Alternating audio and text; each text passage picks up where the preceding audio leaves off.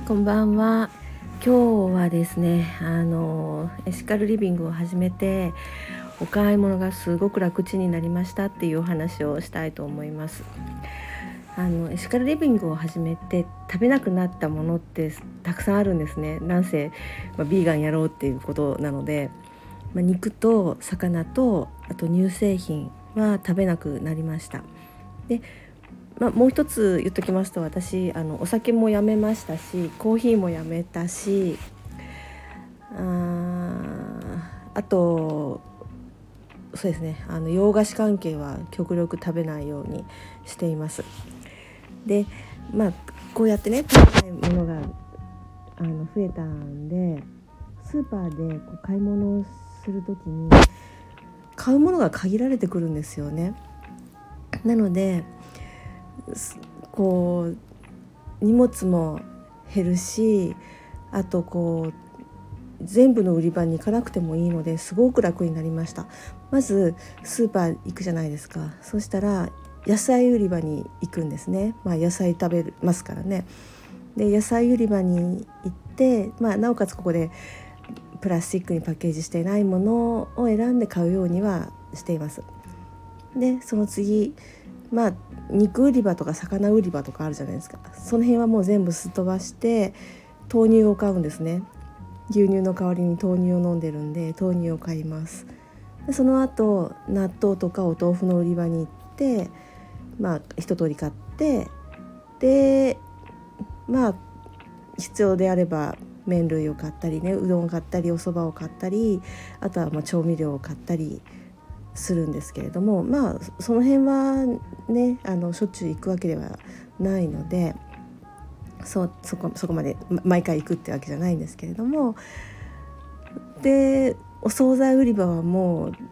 ぐっとこらえて素通りします。まあねほとんど肉とお肉とかお魚とか使ってあるんであの食べれないんですけれどもなおかつもうプラスチックのケースに入ってますからね。できるだけそれは買わないようにしています。でレジに並ぶと。そんな感じなんですね。まあまあ楽ですね。まあねさっきも言ったけど荷物が減るって買うものがなんせ少ないから荷物が軽いっていうのもあるけれども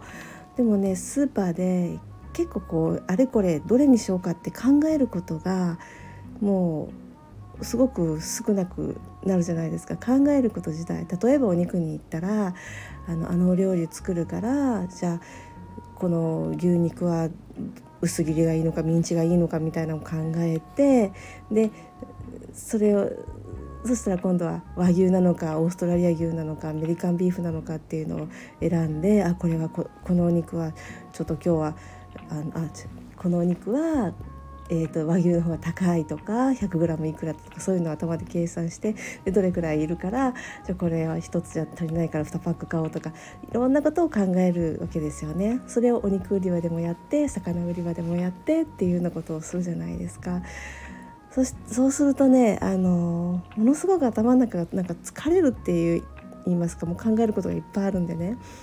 でもそういうお肉もお魚もやめてしまうと本当にもうその売り場に近づくこともないのでもう本当にあのなんていうかストレスなく精神的な ストレスがなくもうお買い物からお買い物が終わるっていうのを実感しましたね。なのでこうエシカルリビングを始めて一番最初に思ったかなこれあのなんかすごく気楽になったなとかそういう、うん、ふうに思いました。はい以上です。今日は以上です。ありがとうございました。